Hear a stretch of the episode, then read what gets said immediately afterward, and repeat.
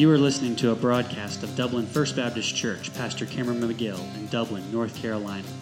If you'd like more information about our church, please visit us at www.dublinfbc.org. That's www.dublinfbc.org. Now let's join the congregation of Dublin First Baptist Church and the Lake Church to hear from God's Word. Jesus meeting with his disciples, their last encounter, their last opportunity to meet together. And there was some confusion. Do you know sometimes that there's confusion? Jesus had explained heaven, he had explained the plan of his Father, and then Thomas spoke up. Everybody was thinking it, but there's always going to be one that speaks up. Ooh, ooh, ooh, I've got a question. And old doubting Thomas said, Lord, you've told us about going away, but we don't know where you're going. We don't know the way. How can we know the way if we don't know where we're going? Literally, Thomas said, We don't get it. And Jesus said, Well, let me sum it up to you this way I am. And when he said the word I am, it might not mean much to y'all, those two little words, three letters total I am. But that identifies him as Yahweh. It identifies that he is God, that he is sovereign. So he says, I am the way. I am the truth and I am the life. No man comes to the Father except through me, except by the way that is being prepared by what's going to take place over these next hours. Now, think about that just for a moment. The name of Jesus. He is the way. We live in a world where everyone is looking for the way. Many times we say about folks, they have lost their way. The fact of the matter is, many times they've just never found the way. Jesus said, I am the way, the only way. The Bible says there is a way that seems right unto man, but the end is the way of destruction. But Jesus said, I am the way to life, life more abundant and life eternal. He's the way. And then he says, I am the truth. Now, we all obviously live in a time where there's very much question is there truth? Or is everything relative? Are there any absolutes? Yes, there are. If I were to ask you this morning, Brother Andy, would you go out and cut me a, a, a, a, two by four, and I want it exactly 24 inches long. I want it two feet long. And Andy comes back with a little board about this long, and he says, There you go. And I said, No, no, no, Andy. That board is not two feet. And Andy says, Well, to you it not, might not be two feet, but to me it's two feet because everything is relative. You would say, You're crazy. The fact is, there are standards of measurements. And when it comes to right and wrong, morality, immorality, good and evil? There is a compass, there is a measure. Jesus said, I am truth. Everything is measured by my righteousness, everything is measured by me. And then he says, I am the life. Everyone's looking for life, the meaning of life, answering three basic questions Where did I come from? What am I doing here? Where am I going when I die? Jesus said, I am life. I am life in your creation. I am life in your existence. I will be life in the midst of your death. I stood with the lady three days ago and she said, Preacher, pray. I said that you'll get better. She said, No, that I can just go home. I'm so ready. She lives in Beaver Dam and she said, I'm not talking about Beaver Dam, I'm talking about my eternal home. And she was excited because she realized that there was a life awaiting her beyond this one. Jesus, the way, the truth, and the life. Do you notice Jesus gives a three part outline there? I'm in good company. I want to share just a couple of thoughts in the brief time that we have this morning on the subject Jesus, the only name. And my prayer is that when we leave here in just a few moments, that the only thought upon your heart would be Jesus. What a beautiful, what a powerful, what a wonderful name it is. Jesus, the only name. Father, take over this time of study and worship. God, that you would be glorified, that the saints of God would be unified around a common purpose and a common theme around the name Jesus, the name that saves, the name that sanctifies, the name that satisfies, the only name. The name of Jesus.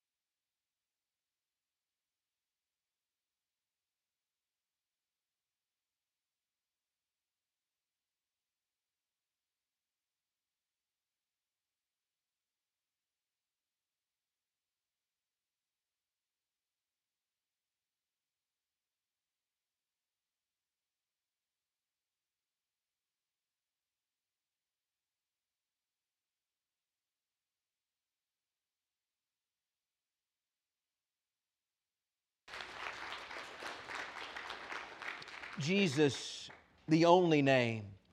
It is the name that many today use only in profanity. It is the name that some think is nothing more than a mere figment of history. Others would say a great teacher, a great prophet. But we take Jesus at his word when he said, I am the way, the truth, and the life. Three things. Number one, understand today that Jesus is the only name of salvation. There are not 10 names that we can come into the presence of God. There are not 10 ways to God. Someone once said, well, getting to heaven's like getting to California. There are a lot of ways there. You just got to make sure you get there. Friend, I want to tell you, I was in California last week. California and heaven are nothing alike. There may be a lot of ways to get to, to California, but there, as the old country preacher said, ain't but one way to get to heaven. And you might say, well, that's mighty narrow minded. And most of you have heard this illustration, but there might be a chance that some of you haven't.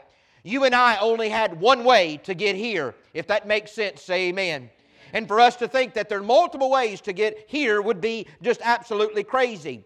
You get married and you decide we're going to start a family. You don't sit down and say, Well, let's discuss all of our options that are on the table. Friend, there ain't but one option on the table, and there's only one option to get to heaven. You can't discuss it. You can't come up with plan B. There's not a back door, a side door. There's one door, and his name is Jesus. The Bible says in Acts chapter number 4, verse 12, Neither is there salvation in any other, for there is none other name under, under heaven given among men whereby we must be saved the realization is that we need to accept a couple of things. Number one, the reality of our penalty that God set a penalty for our sin. Now, you might be here today and say, well, that doesn't pertain to me. Many people today believe that when they are born, they are born just perfect. Uh, David and Beth Foster are now in Shelby and they're waiting on their next grandbaby. His name's going to be Grayson, and I hope he gets here real soon because David's working a booth for us at the convention. I need this baby to get here, you know. I hate to be self centered, but okay.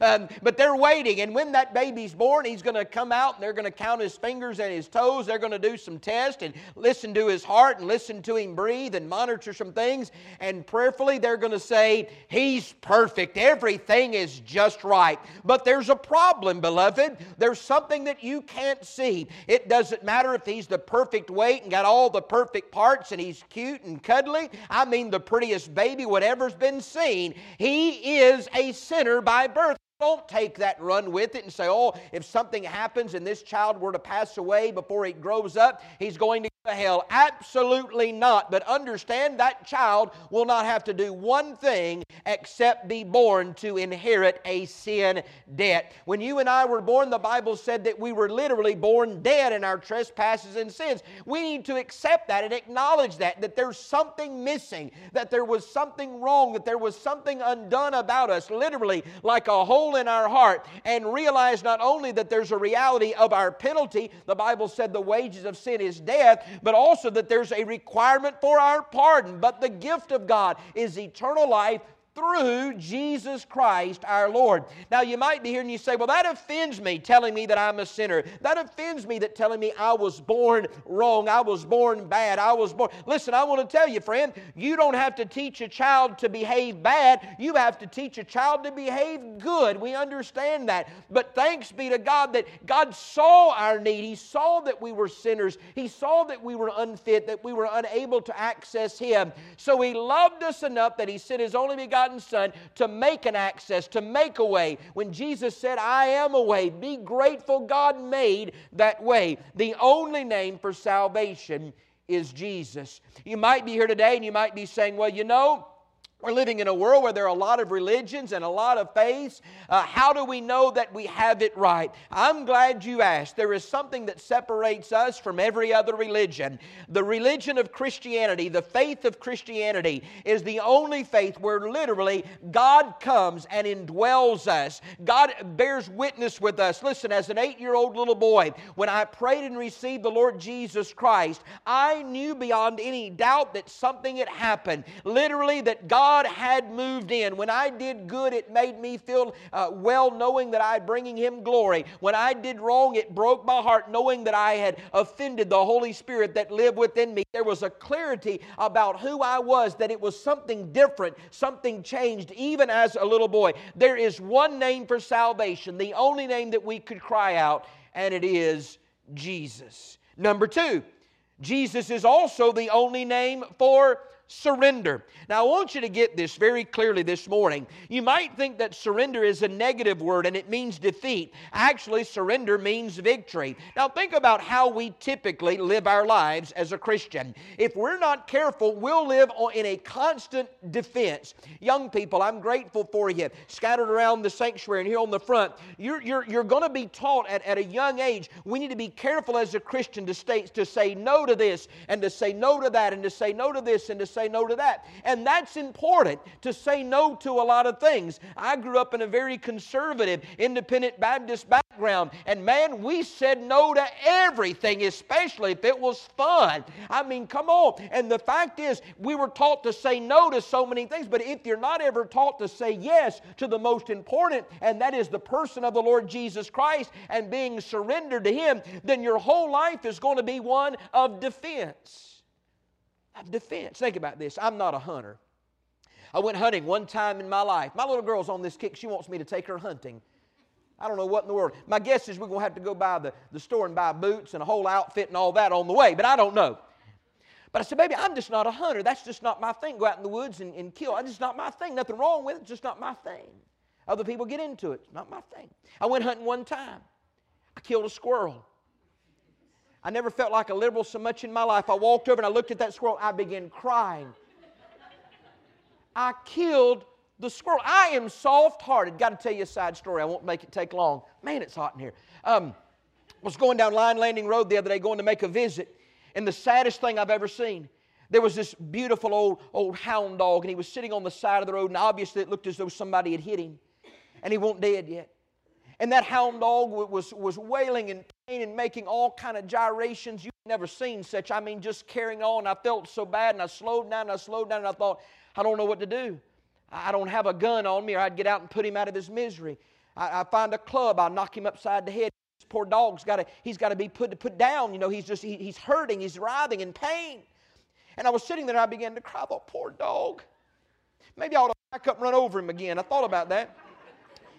And all of a sudden, the dog jumps up and looks at me. That blame thing won't do nothing but scratching his back.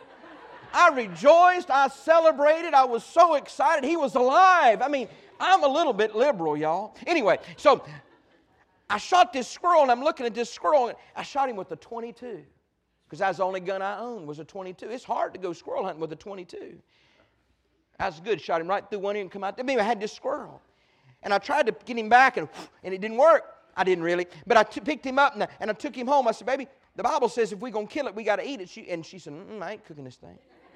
So I took it next door to the neighbor. And she said, I- will clean it and I'll cook it and you come over. So I invited three or four people. I thought, we're going to have squirrel for dinner. I went in. I didn't know. I went in and had this little thing like a shish kebab. I mean, it won't even like as big as a chicken wing and right? But anyway, and I decided I'd never go hunting again. Except a guy started telling me about going wild boar hunting. And I thought I could get into that. Because they said sometimes the wild boars will come at you. And I thought, now that's fair.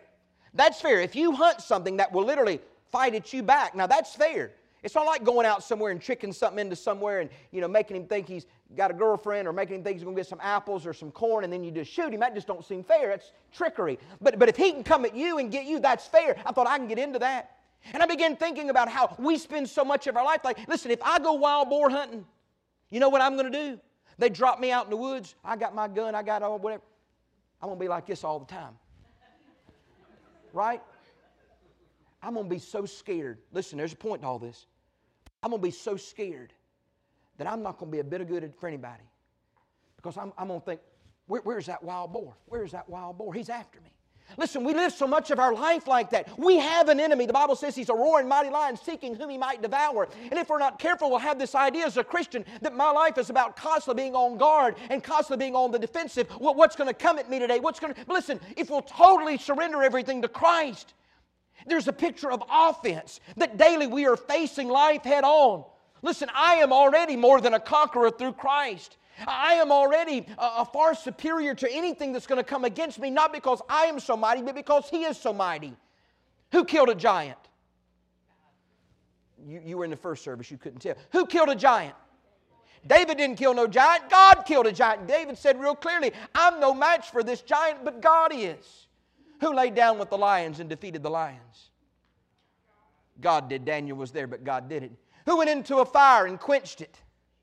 God did Shadrach, Meshach, and Abednego were there, but you know what? There was a fourth man in the fire. You understand? We need to surrender everything to Christ, and then it, it leads us from a life of I'm just scared to death that something's going to get me today. I'm just scared to death that I'm going to fall into some temptation or some sin's going to snare me. But we literally begin facing life saying, I am totally surrendered to the one, the only one who has conquered death, hell, and the grave, the only one who has conquered my sin, the only one who has conquered my temptation. The only name for surrender totally surrendered. My life now is out of my hands.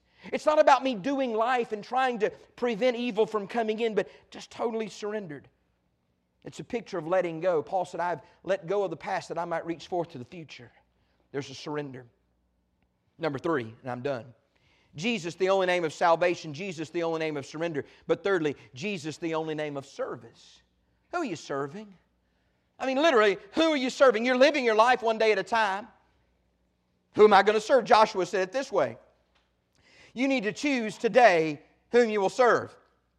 And then he gives them some options. He said, You can serve the gods that your fathers served on the other side of the flood. You can serve the gods of the world in which you live, the society around you. But as for me and my house, we will serve the Lord. When we think about everything in our life, being about serving God and, and literally serving others through the gospel. What a freeing experience it is. And notice it's a personal choice. Joshua wanted, as he spoke to the children of Israel at Shechem on his farewell address, he had one last chance to talk to them, and he wanted them to make the right decision. But ultimately, it was up to them. I want to tell you, nobody prepared me for raising teenagers. I say that often. But those that have small children, you just wait. You just wait. You set them down and you talk to them. And you say, Here are the decisions before you. Here are the choices you're going to have to make, and I want you to make the right choice. But ultimately, we realize that they get to a point where they make their own choices. We are free moral agents. God allows us to make our own choices. If that were not the case, the moment we got saved, we would have become little robots.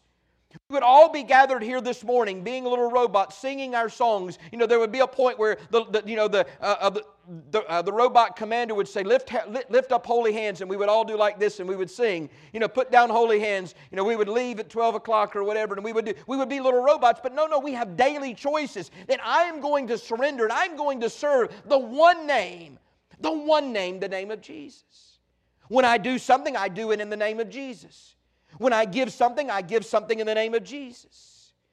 Are we serving the gods of this world? I have a preacher friend that became convicted and shared with his church these words. Pray for him. He's looking for a church now, by the way. He said, When Joshua said you can serve the gods of this world, one of those gods has become the church. If we're not careful, we'll get our minds around our serving is all about the church. God never called us to serve the church. Did you know that? He called us to serve Him. Now, the church is one of the vehicles that we use to serve Him. But if our whole life revolves around, if we say, Well, I'm serving God because I'm faithful to this committee or this group or I attend this or I do this, but at the end of the day, is it making any kingdom impact, any kingdom difference in anybody else's life? If it's not kingdom work and it's just church work, then we're missing the mark. Matthew 16 is a powerful, powerful chapter. It's a conversation between Jesus and Peter. Jesus knew that only Peter would be able to get this conversation and he could go with it. As Jesus met with Peter, he said, Peter, I want to ask you something. He said, Peter, who do people think I am? Now, think about this. This is the first century. This is before the crucifixion. This is when Jesus' fame is just being noised about in the King James, it says. People are coming and they're listening and they're learning. They're wanting to be healed. They're, they're coming. He's feeding thousands. They're curious. And Jesus said, I just want to know what are people saying? It's interesting. Sometimes you like to know what people are saying, hmm, sometimes you don't. And Peter said, Well, Jesus, some people think you're Moses. Some people think you're Elijah or Elisha. Some people think you're John the Baptist. People just don't know. People just simply do not know. Peter thought this whole conversation was what, what was about people. And then finally, Jesus turned it on him and said, Peter, who do you say that I am? Now, he didn't say, Peter, who do you think I am? Peter, who do you know that I am? But he said, Peter, who do you say that I am? It's a matter of our testimony and our witness. What are we telling people? I wrap this message all up in this cute little package here. If we're truly saved by the name of Jesus, the only name, if we're truly surrendered by Jesus, the only name, and if we're truly serving Jesus, the only name, then everywhere we go, people are going to see Jesus. They're going to hear Jesus. There's no way that we're going to be able to be quiet. There's no way that we're going to be able to neglect the most important message that's out there. Tomorrow night, as I get to preach to pastors and, and church leaders and believers that'll be gathered in Greensboro, more than likely to be the largest group I've ever gotten to preach to, and I'm excited about that. But I'm excited just to remind servants of God what it's all about. That it's not about the church and churchology and missiology and ecclesiology and all of the ologies, but it's more than anything just about Him. Just about loving Him and serving Him and being surrendered to Him. Who is Jesus to you? If Jesus were to ask you, as he did Peter, Who am I? Who do you say that I am? My prayer is that you would say, Thou art Christ. Ah, the Son of the living God. Thou art the one that saved me. Thou art the one that I am surrendered to. Thou art the one that I serve faithfully and willingly every day. Why? Because, Jesus, there's no other name.